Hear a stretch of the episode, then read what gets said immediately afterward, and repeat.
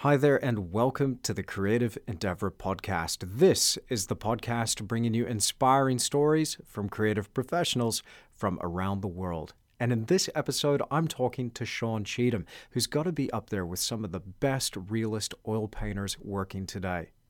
Now, I've been aware of Sean's work for quite some time now, and truth be told, when I first started painting figures and portraits, I had this file on the desktop of my computer that I would look at whenever I wanted inspiration with portraits and figure works. And in this file, I had some old master paintings as well as some of those top artists at the time. And I must admit, I had a couple of Sean Cheetham's paintings in there. So ever since I first saw his work, and man, it was so slick, he just had this way of really creating such a painterly surface, but at the same time making these works look so realistic. And ever since I first laid eyes on his work, even though they were just reproductions on a screen, I was just like, man, this is inspiring stuff. It's the kind of work that really makes you want to strive to be more as a painter. Now, Sean has also built up not only an incredible body of work, but so much experience working in the industry for several years now, well over a decade. And in that time, he's been teaching his techniques and passing on what he knows as an artist. And so I wanted to reach out to Sean, have a chat to him about how he started his artistic journey, but also where he's going from here, and also how he's going to adapt, move, and change with some of the challenges that we're facing today as creative professionals.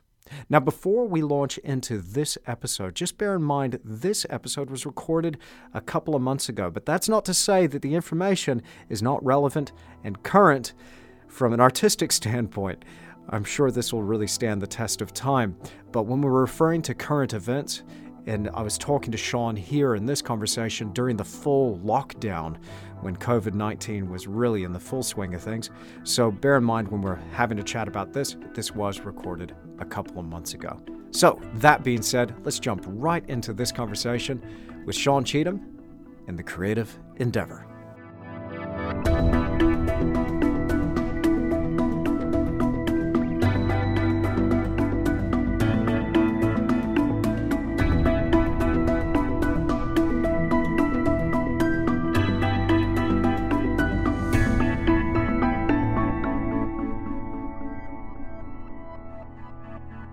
Well, Sean Cheetham, it is an absolute pleasure to have you on the podcast. Welcome to the Creative Endeavor. Thank you very much. Thanks for having me. Happy to be here. Awesome. Well, let's uh, let's kick things off here with what I guess is on everybody's mind, and just to address the the elephant in the room, so to speak. Um, I want to ask, how are you guys doing uh, with this uh, lockdown situation? Uh, how is this affecting you on a personal level, but also your art? Well, firstly, I think it hasn't affected us that much yet because we like to stay home and work anyway, and it's still kind of fresh, I suppose. Um, luckily, we came. We were like when right before we had to kind of stay home, we were in Chattanooga. We almost got stuck out there, but we were working, so we had a little bit of of a job right before it started, which was sort of helpful. I think it alleviated some of the stress, even with a few sales and stuff. So I haven't really had to like figure out a new hustle quite yet. Um, and I've got some commissions in progress and some other freelance stuff that I'm still owed money for. So everything's sort of like I just all of a sudden had to stay home and work, which was cool because I wanted to work on some knife stuff and I had nothing else to do and accept time. And so it was great. But I'm starting to think about, and I got my bills paid for the first month of it. And then now I'm thinking about you know, now we got to figure out what's happening for the future. Um, but so far, not too stressful. Um, Kate does a lot of the shopping, so she has to go out a lot and deal with the world. And I've gone out there too. That part's a little weird, especially in Los Angeles, because it's a little busier than you'd hope it would be sometimes. And just kind of going through the motions of all that stuff is a little strange. But social distance is good. I like that, and I like not seeing people that much. You know, I really don't have a huge problem with it. Um, and my son lives in Northern California, so he had spring break in the middle of this, and I was scheduled to have him for some time. So I still was able to go pick him up and bring him down and do school in LA for a while. So that was super nice. So really not too crazy, but more to come, I guess. So how do you? So you're you're probably like a lot of the other artists out there. Um, in terms of we're looking at this situation, we know there's going to be some sort of economic fallout. Are you thinking of how you're going to pivot? How you're going to maybe diversify? What What are some of the strategies that you think you'll put in place, just off the top of your head, of how you're going to weather this storm that's coming economically? I am like everybody who teaches, starting to go more online. I've only dabbled in it, not through like just through other um, companies who have sort of done all the production. So I'm going to have to kind of get used to doing a little bit of production myself, and I'm okay with that. I've got you know people who are interested in sort of trying it out with me, so that's good. Being sort of tests, and that's helpful. Um, probably going to have to think more about prints and, and affordable art and things like that for a little while. I don't think my art's super affordable. I'm not not going to start trying to sell big pieces right now to people in this time when everyone's looking for you know help otherwise. Um, so maybe that I've started doing more freelance work anyway because of a few jobs I had done. So that might be something that stays steady. Hard to say but I think some online teaching, you know, like get a store up online because I've got I do have some prints I need to sell from a from a job I did um, for Tool for these uh, for one of their tour shows, and there's people waiting on those, so I know I can kind of make some money off of that. Tell me, tell me about because I saw that come up on your your Instagram feed, and, and I thought that was so extraordinary. This um this work that you were doing for for Tool was that an album cover you were working on? I worked on a booklet for the album. It wasn't a cover. Um, they, but they did a whole package for this new album, and I think it had been I don't know 13 years since they did an album or something like that. So it was a big. They put a lot into this big project, and I just uh, we were on our way to Texas for some workshop stuff, and I got a call from Adam, the guitar player, to see if I could do some portraits for the album, and I was like, definitely. I had like I think I had three days to do it or something, so we had to like work quick and had to get them photographed according to what I needed based on what they wanted from me. And so it was just like a quick thing. Adam's a great supporter of the arts, and I've known him for a little while now. So that's why um, we were able to connect on that. And then later down the line, um, they're hiring a bunch of artists to do the tour posters, and he just asked me if I'd be interested in doing one. He didn't think I would be for some reason, like somehow I was too busy for that or something. But I was totally excited to do that too tons of freedom and just like it's been fun and you know met a lot of interesting people i've even gotten some other jobs from it which has been cool it's it's interesting because you you do you do so much more than just you know paint. I mean, I'm seeing knives as well. What what's going on with the knives? What's behind that? That's so interesting to see you kind of move from these amazing portrait and figurative works now into creating some like really exquisite pieces there.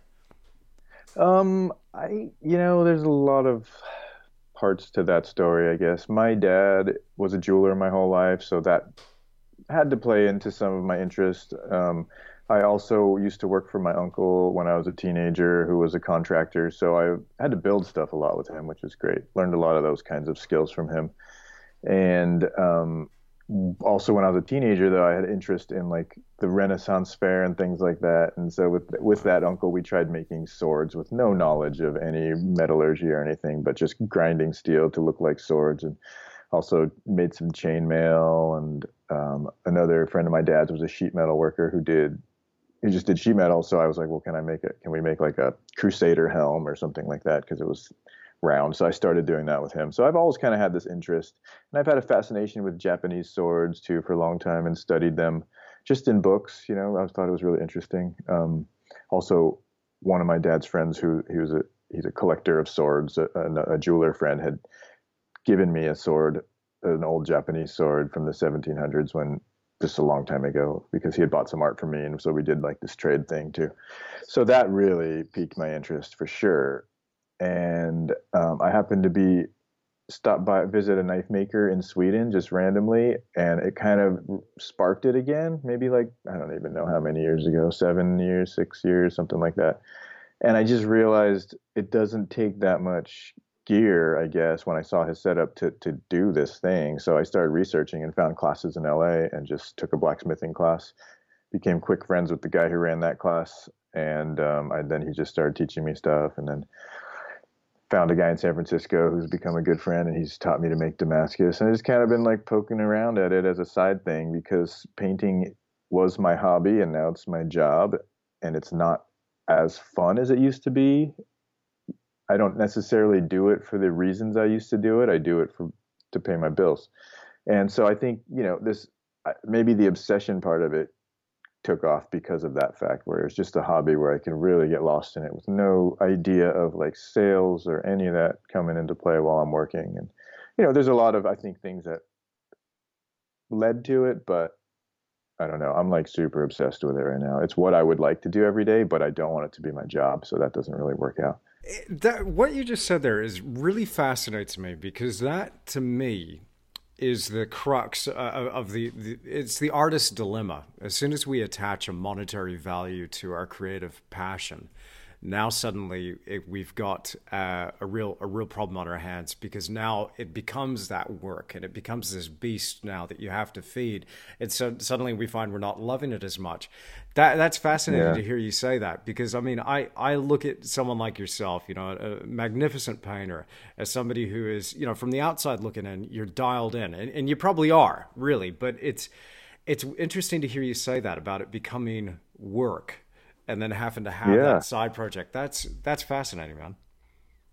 It's for you know the other thing about it too is like I I don't mind work. I don't I like work, but I like knowing that I can feed the mouths I need to feed, you know, or pay the bills if I'm going to be putting that work onto my schedule, you know. And so like I've actually embraced this illustration thing. What I that's what I got my degree in, and I've started to embrace it a little more because it's like it's still art I'm still painting for somebody else, you know, whether it's a gallery or a commission or whatever. But there's also like a number, the amount of money I'm going to make, and and when I'm going to get paid when I'm done with the job. And like it's just like I have to make money because California is super expensive. That's that's you know no secret there. And and like I can't just be a starving artist. I'm a little too old for that. So I got to hustle. And I don't know. The the freelance work has been cool. I like you know being told given an idea and just trying to make it work. I, I think I definitely prefer that over doing gallery work now, where I can, you know, maybe I get to come up with the idea, but I still have to think about whether it's sellable or not in some ways. I don't have to, but I've had enough shows where I didn't make any money. Mm. And so I just kind of don't want to do that. A handful of years ago, I was scheduled to do a solo show, and um, it was in the middle of that where I was every day just working on it, but all I was thinking about is anyone going to like this? Is anyone going to buy this? Is am I going to make any money on this show? Whatever. And I started to realize this is not why I, I started this career ever.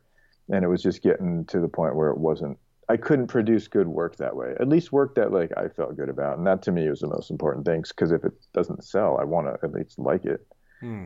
so I keep it. Let me ask you then, why why why did you start this in the first place? What was that initial like love for painting, drawing, illustration, or what have you? What was that? What was that feeling like for you when you really were like, oh I, man, I got to do this?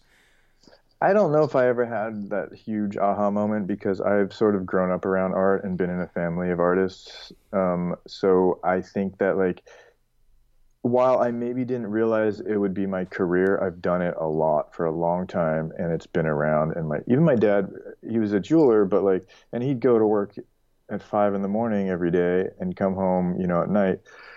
But like when we were really young, I remember he was still into drawing, and he was very supportive of drawing, and, and we'd all draw together. And then my mom, she's from Hawaii. Um, of Chinese heritage and that side of the family, there's artists like that went to like academic schools in China and, and did stuff like that. So I always had it around. People who would, a lot of our family would move to the States and then I just, you know, like one uh, in particular, my uh, mom's cousin Owen, he was amazing artist, still is, but he does graphic stuff. But like as a child, you know, we'd be at Christmas dinner or whatever. My dad would pass out on the couch, and I'd see him do these like pencil drawings that look like academic stuff, you know, we might see on the internet nowadays. And it's just like of my dad sleeping, and this is what I grew up with. So I couldn't really talk to him, but we draw and, and whatever. And so I was always around it. Uh, my my younger brother is an artist by trade. Also, he does backgrounds for The Simpsons. Uh, my older brother's an engineer, but he also drew. You know, it was just something that we all did, and and like I thought, I didn't think it was a career choice. It was just part of life in my family. But then I also had a cousin who went to art center before me. She's my mom's cousin, so she's older, but she did um, some stuff there and, and, kind of like introduced me to some other some of the illustration aspects of, of, of the arts and stuff. So I started to really get into that and want to work on Star Wars. That was kind of my the thing why I'd studied illustration. I didn't know really about this like, fine art or ga- the gallery world. You know, I knew I knew about museums and stuff, but to me it was like illustration was art, like storyboards, you know, drawing characters, that kind of stuff. And so that was sort of the main goal when I decided finally I'm not going to be like a firefighter or or whatever, an astronaut or something that you think about when you're a child, and I'm going to go into art. So it was to, it was definitely to do illustration. Hmm. So, so Star Wars was your thing growing up, then, huh? So, you, I, I, yeah, yeah, I can imagine, yeah. you know, somebody like you just, you know, as a kid watching that and just going, "Wow, you know, I gotta, I, I want to paint the Millennium Falcon now." Yeah, I loved like seeing in the books like the guys that were painting, even the oil painted matte paintings for the backgrounds. Those were oh, mind blowing. But just yeah, all the yeah. drawing, those are insane. I'm mm. sure you love those. I mean, oh, dude, yeah, hundred percent. You, you know, my my thing growing up was um was Alien so I, mm. I I was like really obsessed with uh, Giger uh, at the time, but I was just constantly drawing Alien, and then it was Predator, and then a little bit of Star Wars stuff. But it was mostly yeah. I was just obsessed with the Xenomorph, obsessed yeah. with it. Yeah, yeah, know, awesome. A dark childhood. My my father let me watch the original, and yeah, shout out to dad.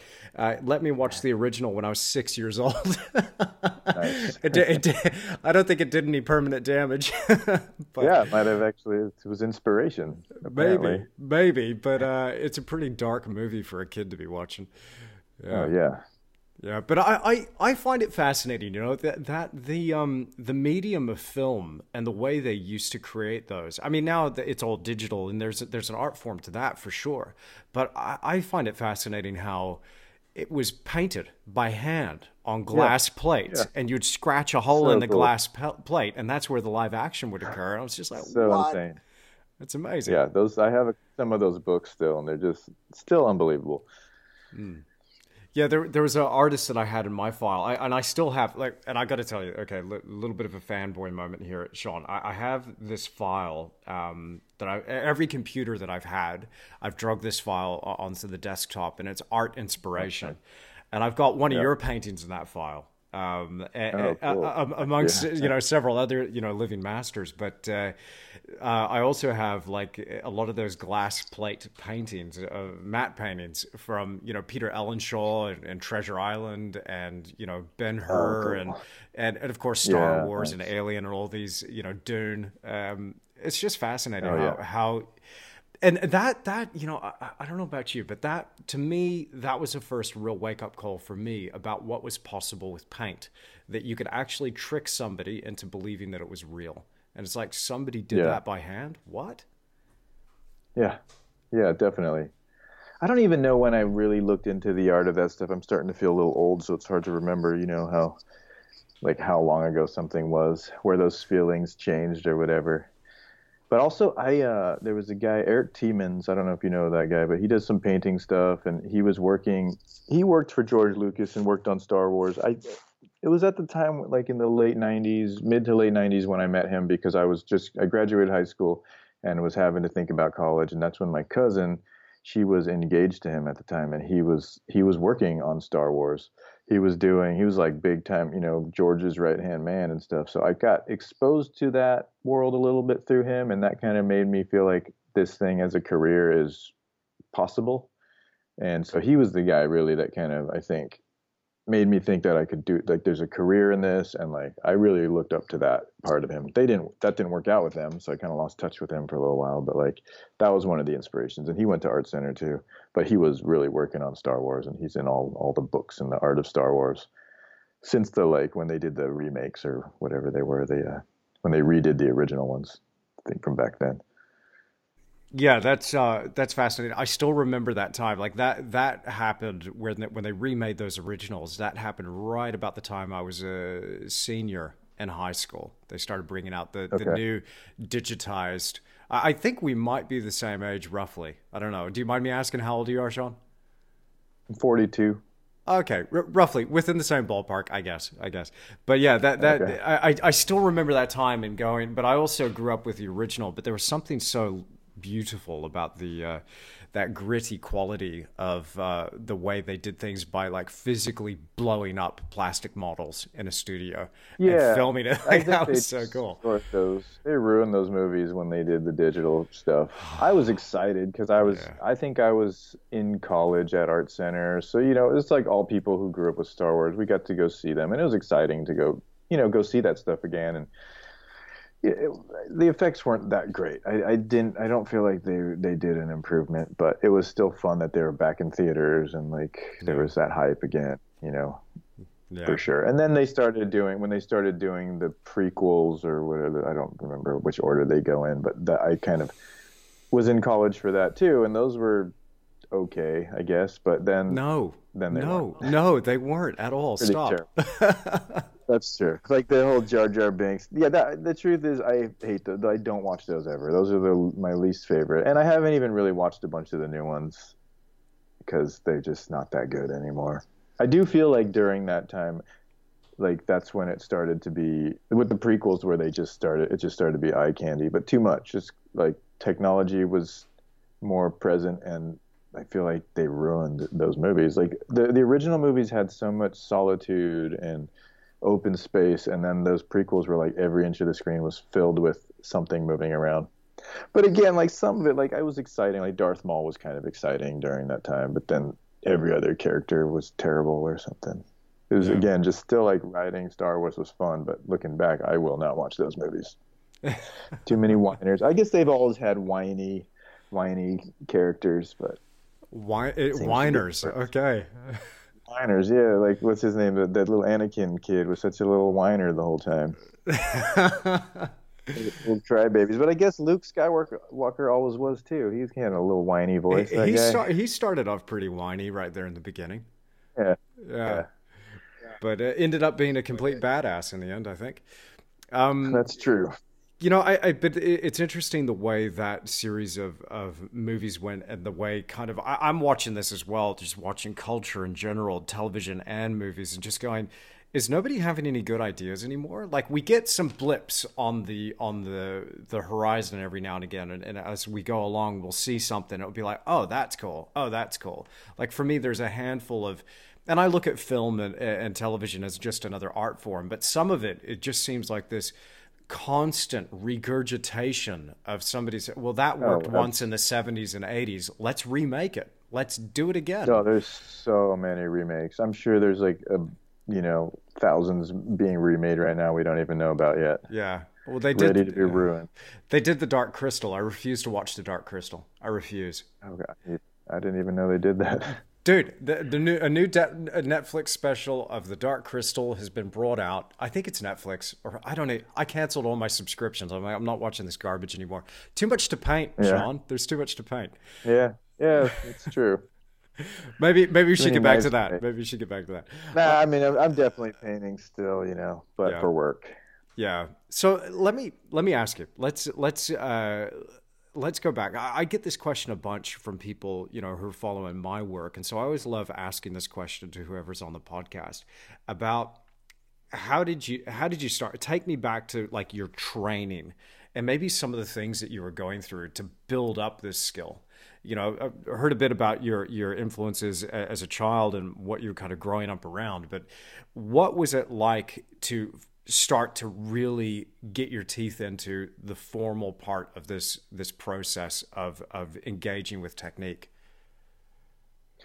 Oh man, it was exciting. I went so I went to college at Art Center in Pasadena, which is uh, I went studied illustration. That was my degree.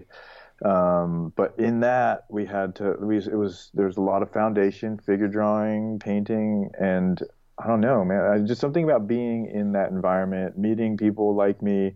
I was only 20 when I start when I got got there, but the average age of like entering age was 27 at the time. So it was all older people. I was one of the young ones.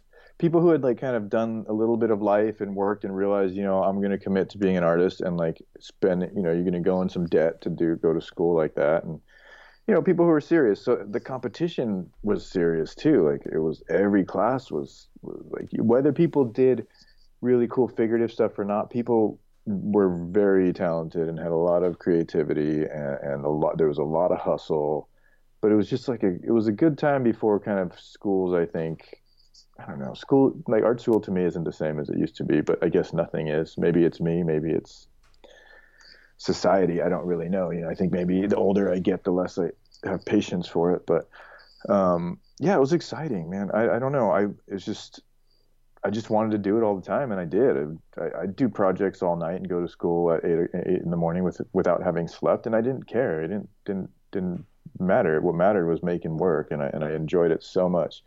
But then I started taking having to take oil painting classes, which was nothing I, I really cared that much about in the beginning. Not that I cared about any specific medium other than drawing, because people weren't really digital painting back then too, too much. People were starting to, like late '90s. Um, but once I started learning some oil painting, I was like hooked on that. And then the guys that I was teaching were like, or that were teaching me were old illustrators who were now doing fine art. And I'm like, so you get to paint what you want and make money? Like that's pretty cool. And that's when I started to really shift my my focus in school from wanting to be an illustrator to wanting to be a fine artist slash teacher. Um, and then at some point in there, I think because of those Star Wars movies kind of coming out again, I was starting to think, well, maybe I want to do that. And we had some, and some of those, we had some serious teachers coming through that school who were working on Star Wars, and they, and, and so a lot of guys I know ended up actually working on Star Wars after they got out of school. But I just kept, I continued to like focus on painting mostly. And then when I was graduating, the Los Angeles Academy of Figurative Art was just in its sort of developmental stages, and they were trying to find who they thought were the best painters from art center. So they just asked the people they knew, and word got back to me, and they asked if I wanted to start teaching. So I did, and a bunch of guys that I graduated with, and some even of the instructors started kind of the core of the, the group of teachers at that school, and that was in 2002, I think, that I started teaching there. So it's been a little while now, and that was it. Never looked back, really. Wow. So uh, you, you said something there. If you don't mind, I just want to go back to it. You, you said that, that art schools now aren't really what they used to be. Um, what what do you mean by that, Sean? If you don't mind, I'd like to drill down into that. We we might have a similar point of view there. Yeah, I mean, I think. Well, one thing I think when people were older, there was this. There was a little more of a frantic kind of hustle to like have a career and be successful and like figure it out that, that that kind of like drive you don't have when you're a teenager just like you don't. Some people do but not everybody. And now i've noticed like i taught at that school for 11 years. I was full-time for i think five years or something. So i had to teach a ton of classes and they're uh, average now 17 18 19 entering. So they're it's a very different mentality. Not only because of that age difference from when i was there but just like generationally too i think you know. We didn't have much internet when i was there. We didn't have cell phones that's for sure. We did all our photo reference with disposable cameras and you had to go get them developed and wait a few days and then you got to deal with what you got. Take it or leave it. Figure it out. And then you play with a xerox machine and, and compose things. And so like it's just a different different world, you know. So I can't. It's not like I don't know if it's the students or, or the, the age or just the world itself. But yeah, that that kind of drive, that hustle. That, like when I was in school, there was everybody was good. Maybe one or two people weren't good. And then towards the end of my teaching there, I started to feel it was like one or two people were worth, you know, like focusing on because they really wanted it, and a lot of the rest of the people just were there to go through the motions of going to college for their parents and they happen to be rich wow. because it's an expensive school.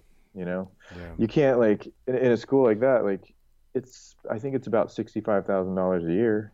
What? And it's at least that. When I left, it was twenty something, twenty about twenty per term, and they do three a year, so that was sixty for the tuition. No dorms, no nothing else. That's just pure tuition. And so you're gonna get people who have money because people who don't aren't gonna be going to school there. Um, there's scholarships and things like that, but you end up getting people who aren't as driven to like hustle and be and you know do well because they don't come from that. They don't have to. Let Let's say though you are one of those people that is driven and you want to hustle and you want this so bad to make it as an artist. Would you recommend to somebody who feels that way to go to art school? Would you say it's a beneficial thing to do? I mean, I think it really depends on the individual. If you can get, like, if you can go to art school and come out without debt, yeah, that'd be cool. If you can somehow get scholarship, or maybe you have some sort of help, that would be great.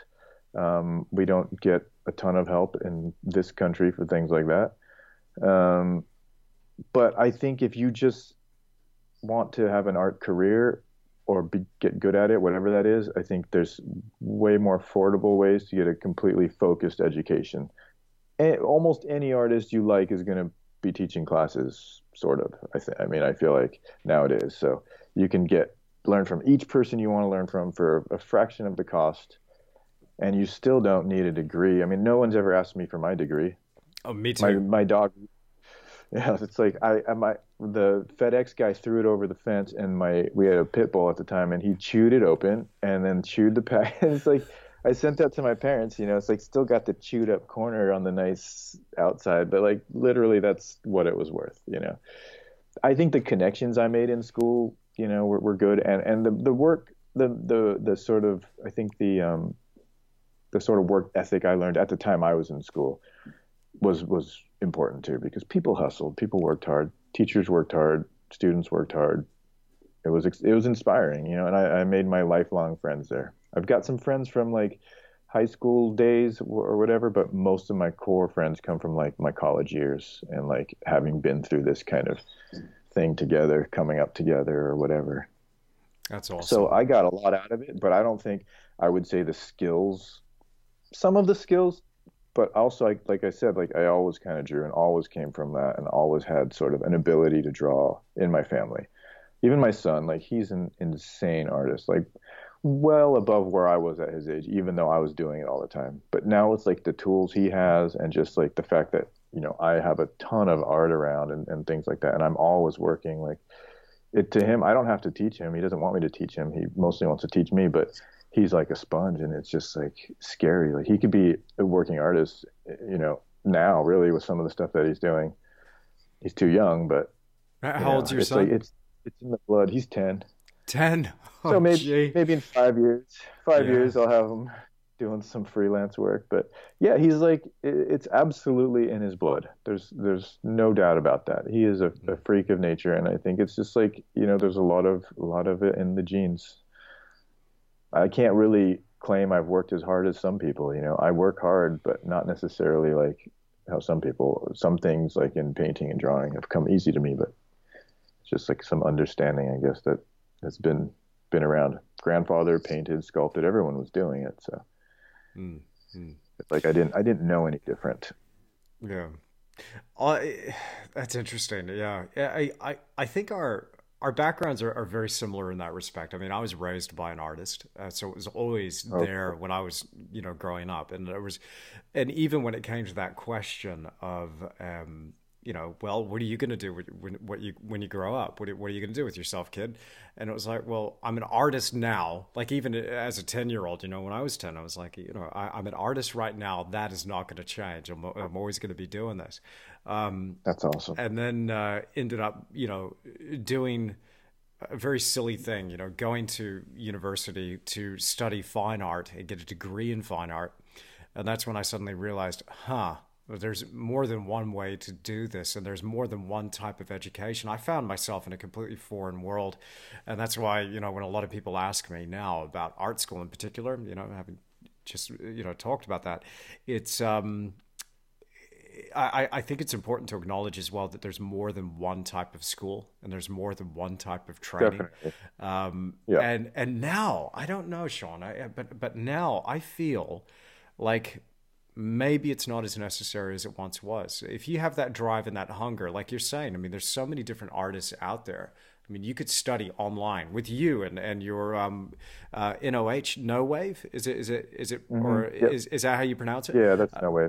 Yes. Yeah, the the academy you teach with and, and, and others, like you can study directly with Thomas Fluharty or Cesar Santos or all of these other, you know, Yeah. fantastic draftsmen and, and, and artists out there, you know, all kinds of people out there. And, and a lot of the material also is free. A lot of it's free if they've got a yeah, YouTube channel. So much. I mean, that's how I learned so much about knives. The generosity of all these people that in that world, you know, it's the same. Like I, so much free information if you want to look for it. Hmm. It's not even that hard to find. But yeah, and then also there's guys that you know a lot of guys do the traveling workshops, so they're going to show up in your town or your country or whatever. Probably. I mean, I know I'm traveling all over the world, so I'm near somebody at some point if people want to take classes and and like that part's better, you know. And then if you're and when you're studying with people, like if you go to a university, you're going to get a lot of classes and other teachers that might not do anything for you or mean anything for your career. But like if you study with somebody you like and they like you and your work, then you know I've given a lot of little jobs to students over the years. You know, my best either my TAs at school or students I had that were good and I think could handle it, I would ha- hand off jobs if they, if it was necessary. And I got jobs that way. I got into galleries that way. So it was more about connections, you know. And I don't think art school is necessary for connections, but more so I think in university you get less concentration of good art instructors anyway. Hmm. Maybe at an art school you might like I, I had a good amount of great teachers while I went really inspiring teachers in my time time at art school it's ones that got me jobs, ones that screwed me over in jobs, you know, whatever. But like it, those were all learning experiences, and they all came from that. As far as them teaching me how to draw better, a little bit, but barely. That was more just practice. But you know, you learn a lot of cool techniques. There's things like now I'm breaking out. I had to take take uh, like we had to learn all the shop tools and then do you know, using the lathe and using vacuum forming and all these different things and sculpting wood and making perfect wood box, you know, things that like really don't have to do with illustration. But man, now I'm doing that stuff again. Just like, here we go, carving wood again and trying to get it to a nice polish. So I think it was all handy. Um, but I don't think it's the way to do it. Not, I don't think starting an art career with like a half a million dollars of debt or a quarter million or whatever you're going to be in is, is the right career for that. I I just can't see the sense in it at all. Uh, at no, all, like any any debt at all, and I, I think it really highlights the business models that, that that a lot of these institutions are running. They make money out of having students, and and totally. th- yeah, there, there's this pressure and this push to get more and more people into their doors. But uh, like what you said, I mean, no one has ever asked me to show my degree ever. Never, uh, yeah, and, and it, it's kind of disappointing. I kind of like, oh, don't you want to see my piece of paper? I'm qualified, man. yeah, I got a gold stamp. I know it's crazy, yeah, exactly. but it's, I do. Uh, one of my buddies, it was a he remembered the quote, but one of the teachers at school said, "A good portfolio opens doors. That's all that matters. Your work." hundred percent. Yeah. That's all that matters. That's all they want to see. They don't care if you went to Art Center. I mean, maybe they do. And even if you like took some classes and dropped out, you could still put Art Center on your education. You don't have to put the degree name. I've seen that too. That might help. I don't know. To say yeah. Education art center took some night classes there or something, but whatever. But absolutely, a good portfolio will get you the job well before your degree will do anything for you, it's, other than the debt part.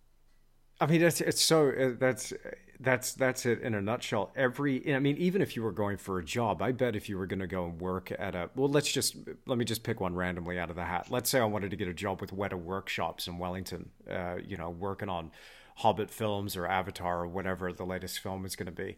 I I went in there and I talked to them several years ago, and I just said, look, just mm-hmm. out of curiosity, what what would it take to get into this and and to to you know do this?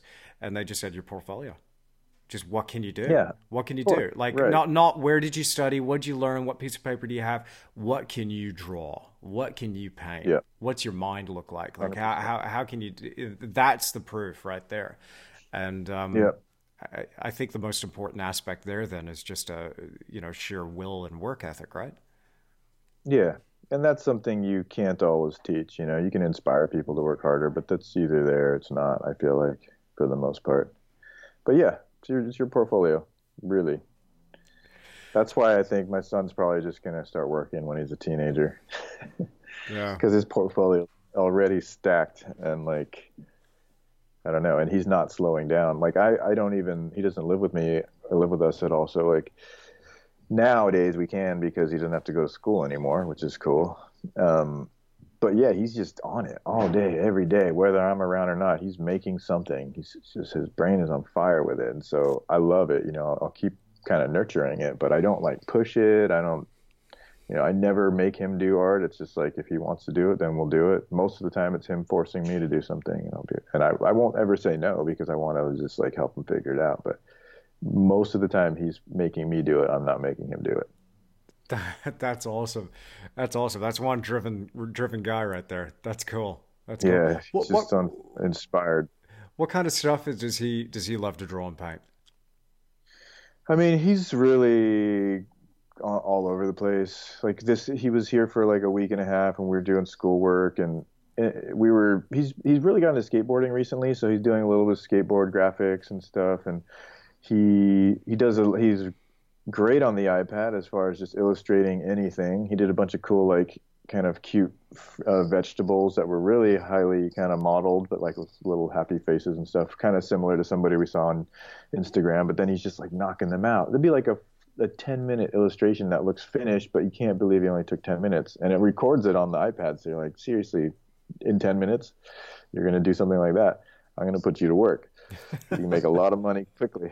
But then we do like we did animations. Like we'll we I might post it later, but we did like a little we we'll do like animations, like fight battle animations where we do stick figures. He does one, I do the other, and we sort of like move until one attacks and kind of defend, and it's kind of fun. You know, we just go through that. But we did one with a whole silhouette of these samurai guys, and it came out so good. He did most of it, but it's like it's crazy what he's doing, and he's playing music now and all that too. So he's really into uh, Michelangelo's his favorite artist, and so he's into like sort of anatomical studies of things as well, just like drawing torsos and draws like he like has he's d- developed like this the the like statue of David like the, the face like he just always draws that like it's it's a go to go to character. So yeah, he's just kind of all over. He's got the right ideas. He's it's like for me, it's super fun. Hmm. I'm sure I, he'd be down to work on movies, but he just does. He, I think part of it is that he thinks I can do anything, like because with the building and stuff like that. So he thinks like whatever he wants to do, he just tells me, and we'll have to figure it out. Like we're doing some concrete work recently to build these little mini skate parks for his like fingerboards, and now we're taking wood veneers and making plywood fingerboards in like a press, and then we're doing all graphics on them and stuff. So just all wow. kinds of building and and creating, and it's really fun, you know. But every once in a while, he thinks I can build something that's way out of my reach. uh, can you like give a, me like a, give me an example? Like a probably like a motorcycle or something. Like no, sorry, yeah, like something really serious. I've got some tools and some knowledge, but yeah, he just thinks it's endless, and that's great. I love that. I want to keep that going with him. Yeah. Because it's true. The more you learn about how to make stuff or build stuff, the more things seem easy. And like now, I never thought I'd be making tools, and now I make tools to like make new tools or whatever, you know. And it's it's, it's amazing. It's super fun. Yeah, I saw a. Um, I, I am pretty sure I saw this. I, am hoping I didn't imagine or dream this, but I saw probably the the most beautiful palette knife ever on I your. Have it, it sitting Yeah, show me. Okay, so I wasn't just imagining things. I, I remember yeah, just going, damn, that is badass. So I learn, you know, I'm learning learning to forge. This is one I made like um, a while ago, so you can see some of the patterning and ah, stuff. Wow. Yeah, so I uh, just figured, you know, that I forged knives. I might as well forge a palette knife because I had a little cut off from a billet I made a kitchen knife out of. Um, so when I was at the forge, I just started pounding one out and just to see if I could get it to spring and all that and, and awesome. work that small. And then the one I did more recently, I'm, I'm kind of learning more about Damascus and how to kind of make it prettier. And it was another piece of cut off of some Damascus from another knife. And I just more forging. So this is it at its like kind of pre-handle stage. This will go into the handle and be glued and awesome. just sort of all one piece of steel. That is gorgeous. I don't even use I don't even use palette knives at all. Well, I'll use it. But Send it to me. Like a, I know I got a lot of people like, well, I'll, I'll take it. I use them to clean up, but I figured, you know, I might as well make one of the tools that is part of the the kit, you know, and if I can kind of get this to work out, maybe I can start selling them. But like, like for just this blade, I've spent three days because I had to forge it, then grind it, then heat treat it, and then a lot of finishing, polishing to get bring out the Damascus through acids and coffee and all kinds of stuff. Wow. So like for me to do that as a as a business is ridiculous. If someone wants to pay me my day rate for a palette knife, then they're going to be somebody who's very rich and probably not going to use the palette knife. But as far as making these for artists, I don't think it's going to happen unless I hire someone else to make them for me, and then it's just kind of not that thing anymore. Yeah, so we're we're talking a five thousand dollar palette knife or thereabouts, right? Yeah, maybe. I mean, I could probably knock one out in a couple days for two thousand. I don't know, but we'll see. Oh wow! And okay. and the thing is, I love I love putting the Damascus like patterns on them, you know, because it's just unique. And if I'm gonna make something one of a kind, I might as well. But it's terrible for a surface to to to to paint with or, or mix with because it leaves the texture. There's ways to make the pattern show up without the texture, but I figured, you know, if it's going to be a unique handmade palette knife, it'll have a unique handmade footprint too. Yeah, might as well. It's, it's not your everyday user, I suppose. It's not the it's not the car that you drive every day. It's your your weekend car, or maybe it's the one you just hang on the wall, but it functions well. So that's cool. Yeah, very cool. Very yeah. cool. So, um, let, let we're jumping around a little bit here, and but I again, I just want to. Anytime I have the opportunity to talk to somebody like yourself, Sean, I, I kind of want to get a little bit more of a snapshot and the and, and a kind of an insight into how your uh, art business, and again, current global situation to one side, but a bit of a snapshot as to how your art business works. And, and I want to ask you about galleries and how you found your experience working with galleries because you seem to be and, and forgive me if I, have got this wrong but you seem to be an artist who's very much occupying both spaces as somebody that will do work on a one-on-one basis but then also somebody who is represented and highly respected within that world as well. How do you manage both of those things?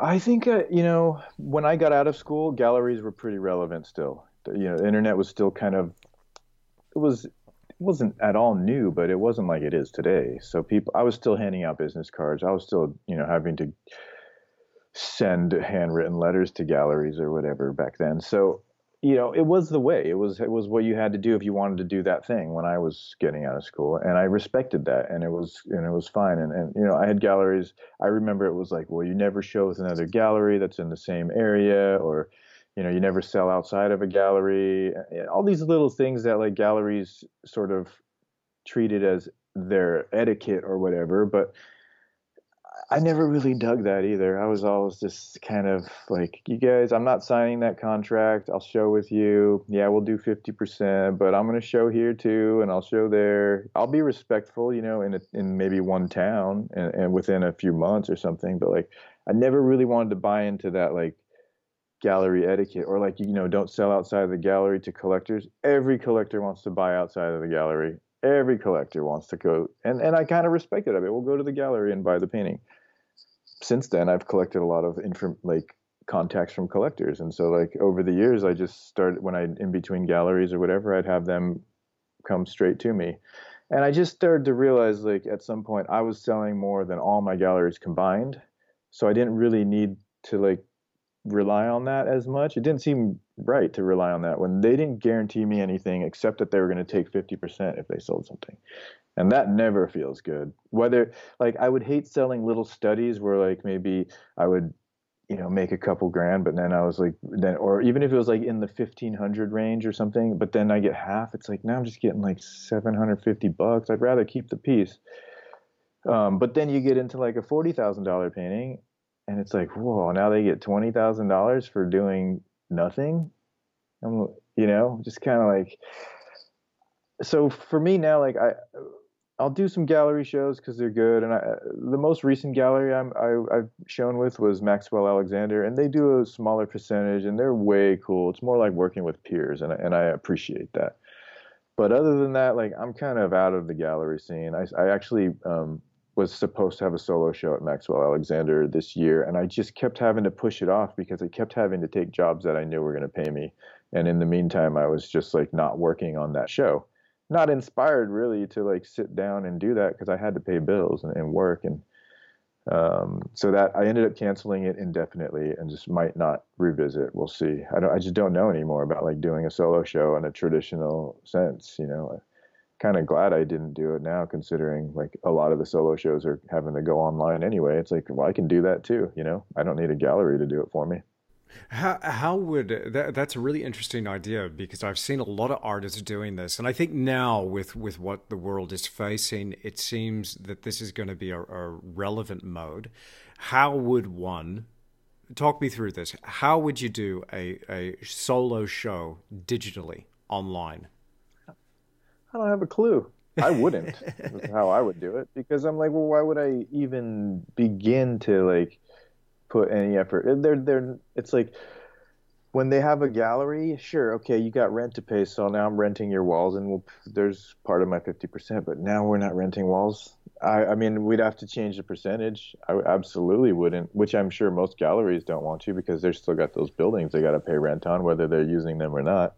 But like, to me, it seems crazy. Like people who are doing that right now, it's it's unfortunate because there's no other way, I'm sure.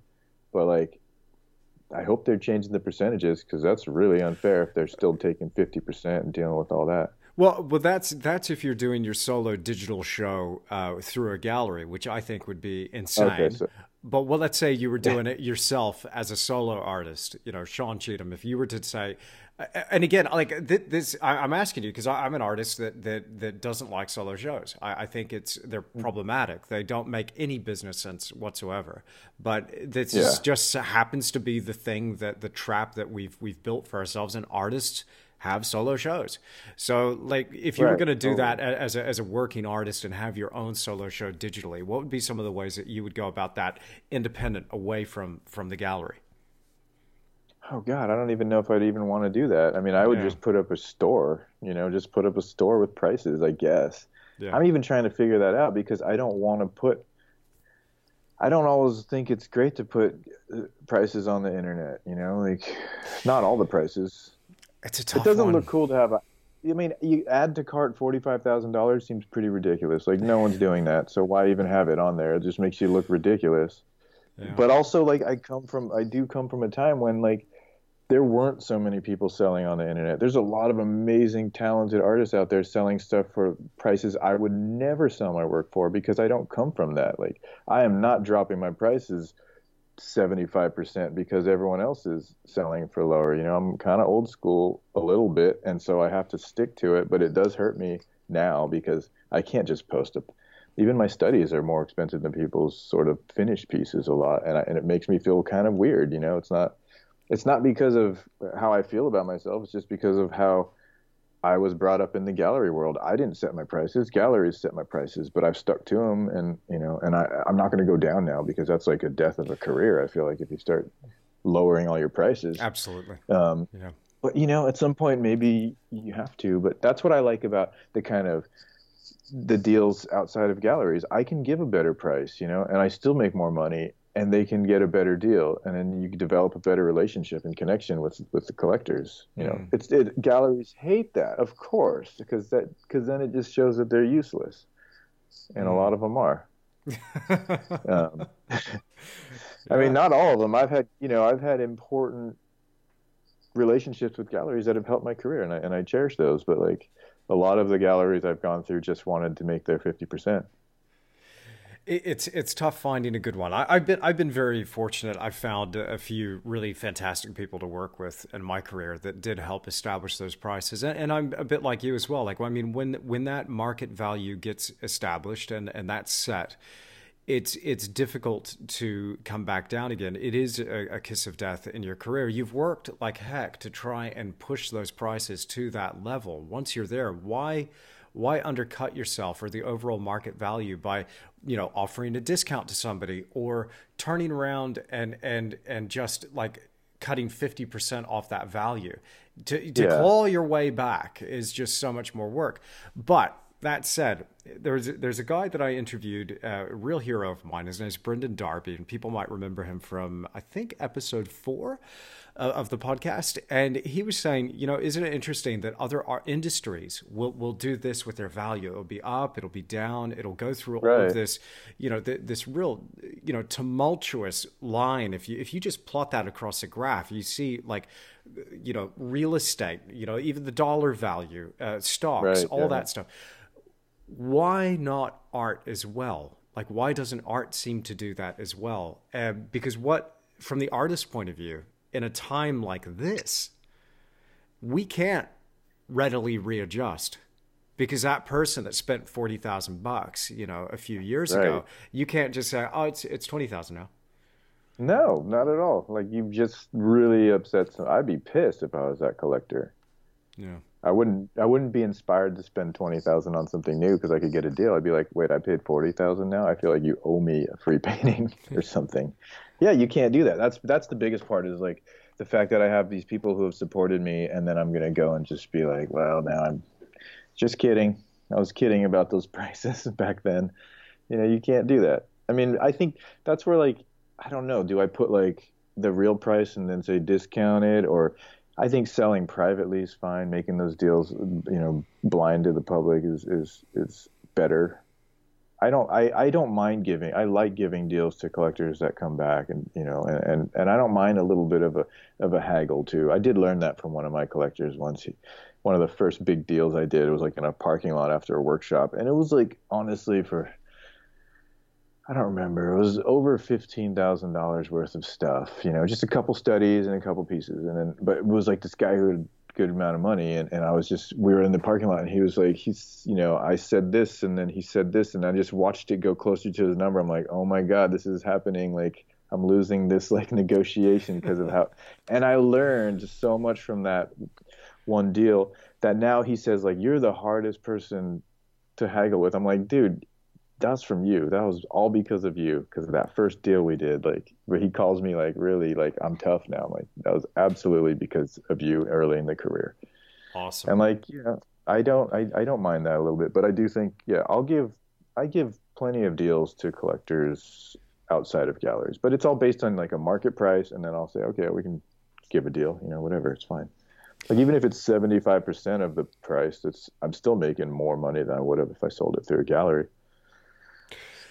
It's it's interesting though because again, in a situation like what we have now, you know, if you're not able to come out adjust your prices publicly, um, you will be, you know, yeah, doing the wheeling and dealing behind the mm-hmm. scenes. Mm my my thinking though is like okay how do you even reach those people in the first place now? Like because they used to be everywhere right. and people had money and people were like really excited and, and enthusiastic about things. And, and now that the the economy's going to take a massive punch in the guts you know we as artists now selling original work have got to be light on our feet. Where do we go to find those collectors sean what do you think? What do you have any strategies, or do you have anything in your mind about? Okay, I, am now going to go back to my personal list, or I'm going to go down to the the golf club, or whatever. Like, do do you have any idea how how you're going to do this? I don't actually really for that. I don't think that's why earlier I was talking about like more thinking more about just the, the, the teaching and the more affordable things for people because I I just think like right now I can't I, I wouldn't even feel right like trying to lock down new collectors. I, I, I don't know where to go. I, I have I have regular ones and they're still supportive, I think. You know, I don't think as many are affected. But yeah, I can't even imagine if I had to go looking for new collectors right now. I think in general, not just with the whole um, COVID problem and all the lockdown, with anybody now who's just started through since social media, who's started careers, like I don't really know how to like get like when working with students to tell them where to begin as as much you know it's it's a different world. There's access to everybody but like there's a lot more distance between people in some ways or walls you know it's it's weird. So i don't really have a luckily i i have collectors and galleries and interests from people from years before so it helps me. But to to try and help a student start fresh right now i would be be like, I don't know, you know, I really don't know. I think connections are huge, you know, and so like it's always word of mouth, and a lot of my stuff came from like impressing the right people who then passed it on to the right, the next right person, and and that's just something that like to me is confusing right now for people. So I don't I don't really know what I wouldn't know what to do, and, and so that's why I'm going to lean towards my teaching, which I've done for for a long time, because I know everybody wants to learn right now. There's a lot of interest in that, and that's also why I backed out of kind of the galleries for for years is because teaching I, was going to do these solo shows and, and stuff and, and, focus on them, but then like I got hired full time, so I had a salary now, which was great, 15 hours a week for a salary job with benefits and everything, working. Um, we would do you know we had big breaks for summer middle parts of summer and christmas and stuff so like it was a good job and then i got to private teaching some people who were really you know big time hollywood people who would pay me really well to do weekly classes so i'm doing that and then the full time and then I'm traveling. I get to go to Italy and teach workshops. All of a sudden, I'm like, you know what? Teaching is great. I'm gonna just like teach people because it's paying me a lot. People love it, and it, it's it's fun. You know, I, I enjoy it. I'm more introverted, but through you know, almost you know 18 years now, actually of teaching, like I've I'm, comfortable teaching. So like I just started to say, well, you know, I'm going to embrace teaching because it's been good to me. And so that's where, like right now, too, I meant, well, I guess I'll just focus on the teaching again because that's what people want. I keep at, having people ask me if I can do some online classes. So, got a camera. I got. I'm going to try a few out this week and see how it goes, and maybe start uploading videos. You know, but I, I got to deal with that part of it that I'm not used to. But I have a lot of, I have a lot of like uh, Procreate footage and stuff saved and, and, and I love doing that. And so if I can kind of teach in a more digital way, I think it'll work best for the medium, you know, and then I'll figure out how to do the oil stuff too. But honestly, I still just want to make knives, but I know that's not realistic. Unless I start selling them, I'm going to have to start actually responding to those people that want to buy them. Wow. Yeah. Yeah. Uh, well, the knives are a thing of beauty, but but again, you got to have your your side passion, right? I mean, that that the whole idea yeah. behind that was to have something that wasn't work. Yeah, very much so. But I bet I guess at some point I'm going to have way too many knives to even like I'll just have to start selling them off, which will be fine. that's what that's when I will let go of them, I suppose. Awesome, awesome. Let me um before we wrap this up. Uh, I, I, would it would be an absolute crime to have you on the podcast if I didn't ask you for some technical little nuggets of wisdom here, Sean. Um, and yes. seeing as you are a teacher, let me let me let, let's go ahead and let's dive into your process a little bit here. I would love to know just in general let's say you're going to paint a portrait and the the painting i'll tell you the painting that i have in in that little desktop folder. I can't remember the title because again you know when you're surfing the internet you just right click save image as. Um, but it's a it's a girl sitting in a chair and she's got this most amazing sleeve tattoo down her arm. She's got her hair done, mm-hmm. and I I can't remember if it's like a feathers or or a chopstick or some yeah. like elaborate kind of hair thing, but kind of tied yep. back. But she's a striking, striking woman, and and that that sleeve, the way you painted that tattoo, and just it had a real painterly feel, but then it was like mm-hmm. tight and honed and detailed in just the right places. It was incredible, incredible work of art. Thank you. Thanks. I um, enjoyed that one too. Yeah, that, that's going back a ways though, isn't it? Like how, how many years old would would that piece be? I'm gonna probably it's over 10, 13, 14. Wow. Probably from that show, maybe 15 years from that solo show that it was about 15 I think I had that solo show was 05, 06, somewhere around there. Okay. Um, yeah, she she was like when I was showing in that gallery, it was the economy was good. It was my first kind of major gallery, first place I did a solo show those guys like while I was there for that like year and a half, two years, my prices went up like 400%. They sold probably 90% of what I did. It was great, great relationship. I got to really be exposed to a lot of cool things and that helped my career.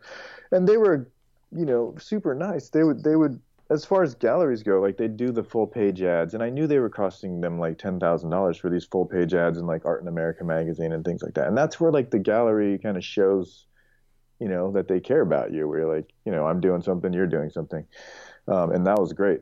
And I had like she was a she's a friend of mine, and just you know, I, I was painting on my friends, but something about her spoke to a lot of people, and I and I kind of same uh, a different painting of her though was in the BP Portrait Award in 05 and was used on the banners in the museum and the catalog and stuff. So there was a lot of demand for paintings of her, and she was fun to paint. She's a, a good friend of mine, and um, that painting was I think the colors of it probably like the tattoo against the oranges in her dress was were really striking. But technically, as far as that one goes, I um, she was posing for one of my classes at, at the LA Academy, and they had nice skylights. So I just brought a camera and took some pictures because I we used to just do a lot of photo shoots to figure out different paintings of her. And then uh, from I don't remember how I I don't remember what the underpainting looks at look like, but mostly I will draw. I think I drew it on paper because I remember selling a pencil drawing of it too. don't have records of it. But a lot of times back then, I draw it on paper, fully realized in pencil, and then blow it up to the size and do a transfer. And then I'd take acrylic and just do a few little washes, sort of to just seal. It's like my sealer, but sort of looking over the shapes. You know, if I have more or less time, I'll, I'll adjust the amount of color I put into that. Maybe I just use black gesso on a white gesso, acrylic gesso, or maybe I use like a burnt umber to introduce a temperature. Maybe if there's like red moments like lips or accents i'll just use a little red acrylic and just stain it. But i treat it kind of like a watercolor over a tight drawing.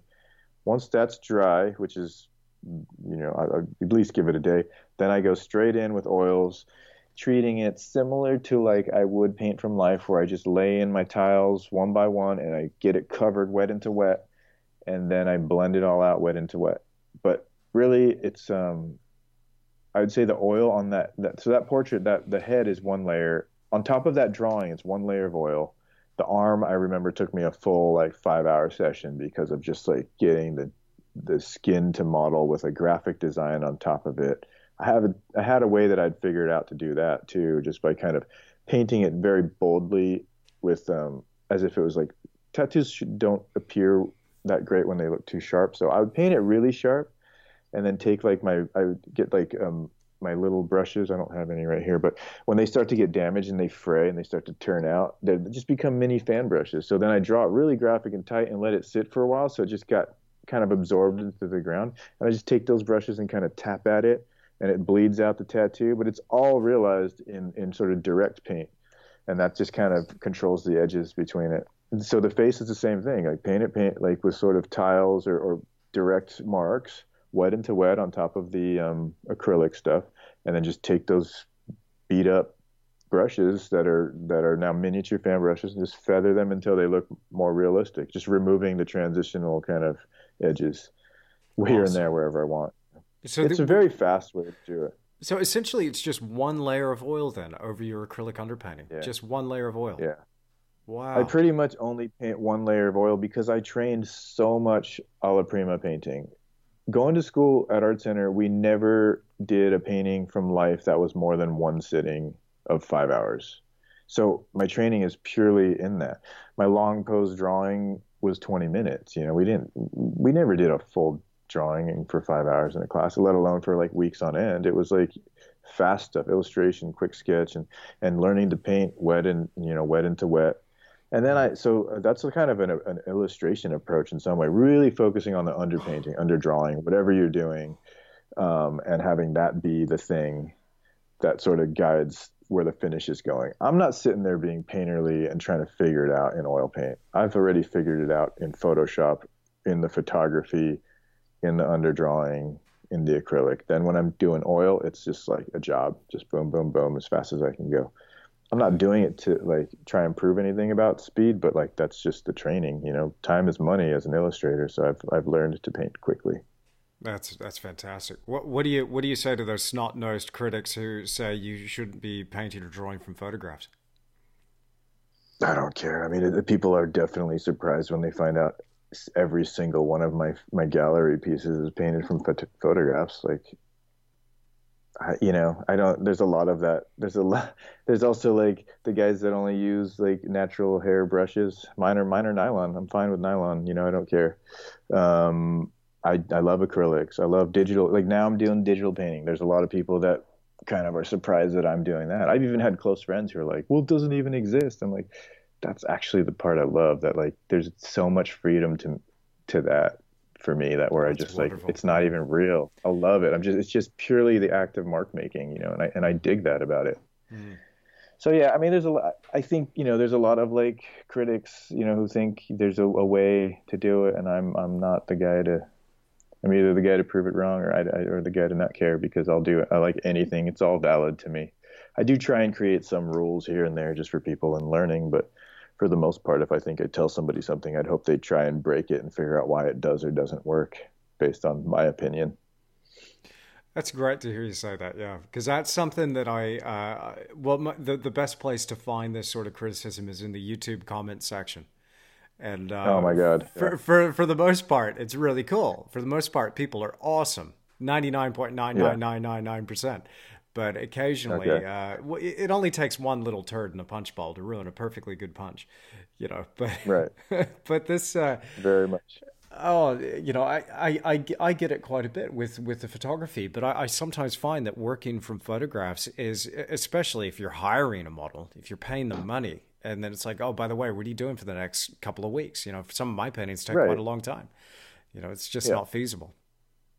No, it's not, and I, and I think and I do think like there's a lot of limits to painting from from life only, like your angle or action or motion or, or the pose. You know, people get really stiff when sitting for a long time. Their expressions are changing, and and I like energy and life in a painting, and like I paint from life so much. So like there's that too. It's just like if you want to have a competition in painting a model from life, I'm down, but like I don't care whether you do it from life or from a photo. If it's about something to prove, I'll have the battle with you. You know, that's fine. Um, same thing with like tracing. Like I, as an illustrator, you're taught to trace very early on. It doesn't mean I do it that way. You know, I can't do that from life, but like, doesn't mean I don't do that. If I'm doing a job, if you say you do a commissioned portrait of somebody, why am I going to sit and prove to myself I can draw it rather than make the money I'm being promised and just trace it out and get the thing started? You know, like, no one's paying me to sit there and prove something about my ego or skills. They're paying me for this painting, and that's all I care about. And if I can like finish the painting quicker for a job and go on to making knives, and that's all I want. That's good for me. You know, if that's if it's about like the, the ego of doing it from observation or whatever that is, that's fine too. I don't think it's a substitute. Like I think people should learn how to draw because I think people who only trace don't really know that much about other things that people who have studied actual forms and, and, and life and observed light and things like that um, can do. But I also, on the other hand, just don't. A lot of people think photos aren't good enough. I think photos are great. I love a bad photo. It gives me so much freedom to just paint things that I know from painting from life. Absolutely, man. In fact, that's yeah. an idea that I've been playing with for a long time. Is is uh, you know for, for for a YouTube video, a tutorial on taking some of my worst reference material and turning it into something awesome you know yeah because we, you know a lot of people go oh we use photographs so that's how you do everything and and so you made that up or you, you can't say you made that up because you know we, we now know you you trace from photographs or whatever but i'm like if you saw my reference file there are hundreds of images there and i've never found one that i really wanted to copy or, or like yeah. trace or, or work directly from but there'll be just the seed of an idea here or there but yeah. I, I, I love that idea of just taking something that is like the crappiest bit of reference material and just making something from that. I think that'd be totally. insanely cool. Yeah, I'm gonna do this um, huge fight scene um, painting, and I'm gonna do it with no wave. We're gonna record a video, but it's gonna be like maybe eight feet square or something, as big as it, I have to just find the biggest canvas I can get that's affordable, and it's gonna have probably 20 figures just like like a battle relief sculpture, you know, like you'd see in Rome or something. But like, so it's just bodies and no environment and just dark background.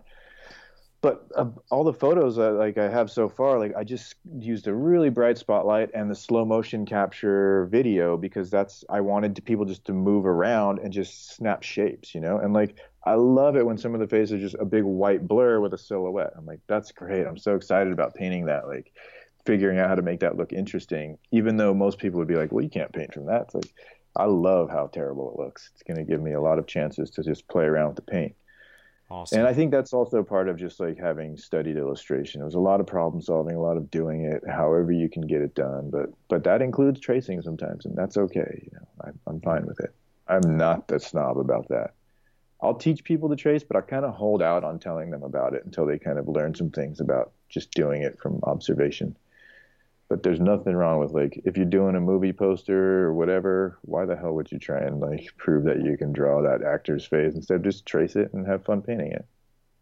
That's awesome. I, am I'm, I'm so glad to hear you say that because that just you know we, we should the art should come first and we should be relaxed about these things. Get all that those rules and, and things that we build up get that out of the way and just start start making it you know yeah yeah yeah rules are fine they're good they're guidelines i guess you know like i do a few things like i don't use pure white ever but like there's always a time to use pure white sure hmm. but if you're observing nature maybe there's no pure white possibly you know there's hmm. always a color to it but but then again like sure there's a time where it'll work and you'll never see it yeah so the the BP Portrait Award. That's um that's quite a prestigious award. Did you did you say you won that back in 2000? I didn't win at all. Um, I was just used on the catalog, which like littered the bookstore and like was on the banners and it was on the posters all over London. But I didn't win a dime. Um, I know at the time nobody outside of the UK had ever won it, and wow. so I think you know I, I talked to an artist.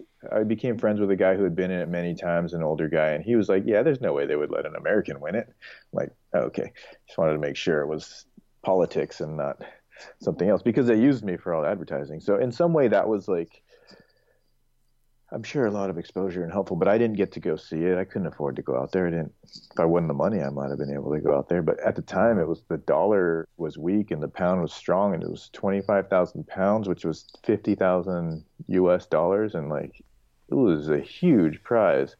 Cost me a lot of money to get this tiny little painting there and back because they also didn't allow at the time that you had to hand deliver your paintings unwrapped. I'm like, well, what's that mean? They're like, I don't know, figure it out. If you want to submit from the US, you got to figure it out. So I had to call, ship it to some art company who I paid to like unpackage it and hand deliver it. That wasn't even something they did, but they just, I talked to a guy who said they could do it for me. Wow. And it, it, it ended up costing me so much money to get this little painting there and back, and I didn't win anything. And I'm sure I got exposure, but it's hard to know now what I got out of it. Well, Other than a lot of people th- thinking I won, but I didn't win. I, I, my my apologies. I mean, I, I think I was assuming that as well because I um yeah okay my bad Sean. Oh no, but, it's fine. No no totally. I'm I I I'm fine with that. You know, I think it's funny. It's funny that they do that. They still do it, so it's cool that they give the, all the advertising to somebody that they don't find is worthy of a prize. I don't quite understand it, but I would mm. think first place should be the one that gets advertised and gets all the money. Would make the most sense. Yeah, would you would you enter again? I would. It's easier now. You just submit digitally, which is really cool. And then and then you know if you get to make it to the next round. I submitted to the one in the U.S. They have the Outwin Boochever or whatever that one's at the mm-hmm. Smithsonian. That one's cool too because it's a digital thing, and and I like their thing because if you get past that first digital round, they send a courier to pick up, package, insure everything. All you gotta do is hand over the painting unwrapped. That's cool. Right. But I just, you know, I'm really good at like not winning competitions. Like, I think the only art competition I ever won was when I was 10 for like a Pinocchio thing. Got first place. Wow. That's the last time. Isn't that something? So you've entered a few, but you've you've come up. I've entered, yeah, but uh, or or grants and things. You know, things that I know a lot of people who have gotten. I just don't get them. I'm just like I don't know what to do. I don't. Am I overqualified? Underqualified? Am I talking too much? Is my work too like dark and weird for certain venues, which I have experienced? Yeah. But yeah, it's just, it's just like the more of those I do, the less of them I want to do. Fair enough. Unless any of them had extra had ever paid me, but I think I've never won a dime. So uh, I can it relate. Doesn't make me want to do it again. Yeah. Yeah. Yeah. I, I, have entered many. Uh, I've never won one. The only award I've ever yeah. won was given to me in high school. Um, it was called the Alina Brady Art Award back in the day from Applecross Senior High School in Perth in Western Australia. And uh, quite nice. proud of that award. And um, I know a little bit about Alina's story, but um, she was a yeah particularly dedicated student um, in the art department at, at, this high school, and she unfortunately died um, very young. And they created this award to go to whoever showed either promise or was really dedicated to their art. But it was something that was awarded by other students to give to the kid who they thought was probably the weird art kid, and I was that kid. So oh, I was well, like, well, oh, let's nice. give it to this guy. but um, you know, I'm proud of that award. I mean, if that's the only award I ever win, I, am I'm, I'm totally cool with that. Now I just uh, yeah, screw them. I, am not even going to enter now. And, and I maybe yeah, it's a little bit like throwing my toys out of the pram and just going, yeah, you know, screw you guys. I'm going home. I'm not doing this. yeah, that's kind of how I feel about the whole thing. Yeah. A couple, especially with some of the grants. Like there's a, a, few grants that I that I had tried for, and it's just like I've I've had friends who get them, and they're a lot of money, and then it's just like God, I, and I don't want to write. I'm not a writer. But that's all it is is writing and then gathering. I'm not good at organizing my files. You know, trying to get all my stuff photographed and everything too. So it's just like I don't know. It's not the work I want to do, but I know it'd be helpful. Well, look, um, Sean, this is um, this has been great having a chance to to chat with you and uh, and finally meet you. As I said, I'm a huge fan. I, I, love your work. I love what you're doing, not only with your paintings and, and drawings, but the teaching and and also the knives. Huge fan of that. Maybe maybe I can get if not a little study or a painting one day. Maybe uh, maybe I can I can buy a knife off you, one of those signature palette knives. yeah, that'd be cool. Yeah. That would be awesome. Well, yeah, th- really appreciate you having me on. Awesome, man. Well, thank you. Thank you for being on this episode of the Creative Endeavor. Thank you very much. You're welcome. Well, I really hope that you've enjoyed this episode of the Creative Endeavor podcast, and a huge thank you to Sean Cheetham for joining me. Now, of course, you can find Sean Cheetham on Instagram. Follow him at Sean Cheetham, and that last name is spelled C H E E T H A M. He can also be found on his website at www.seancheethamfineart.com. I'm sure you're going to be just as blown away as I am when you see his work. Now, if you can take a minute for me, do me a huge favor. Leave me a rating or a review on whatever audio platform you're listening on. It would make a huge difference to me and this show to help it become a little more discoverable. This show is creeping up there in the charts, and I have you to thank for that. Thank you so much for giving me your feedback and taking a moment to give me those ratings and reviews. I really, really do sincerely appreciate it. Now, I have taken a little while off from doing the podcast, but now I'm looking forward to getting back in the swing of things, and I've got a few episodes up my sleeve, so I'm going to be bringing this back as a weekly show. As so you've got more content to look forward to from me. But also, you might be wondering about the video version of these podcasts. If you didn't know, there is always a video version uploaded to YouTube. In the past, I had uploaded to my normal YouTube channel, Andrew Tischler Artist, but now there's a brand new YouTube channel which is just dedicated to the podcast. And all the podcasts as a video in future will be uploaded to that new YouTube channel. Simply search The Creative Endeavor on YouTube. And also, I've set up a BitChute channel, so you can find this on BitChute as well. Simply search Andrew Tischler or The Creative Endeavor Podcast. Thank you so much for stopping by. Thank you for tuning in. I really hope you've enjoyed this episode, and I look forward to being with you again very, very soon in a brand new installment of The Creative Endeavor.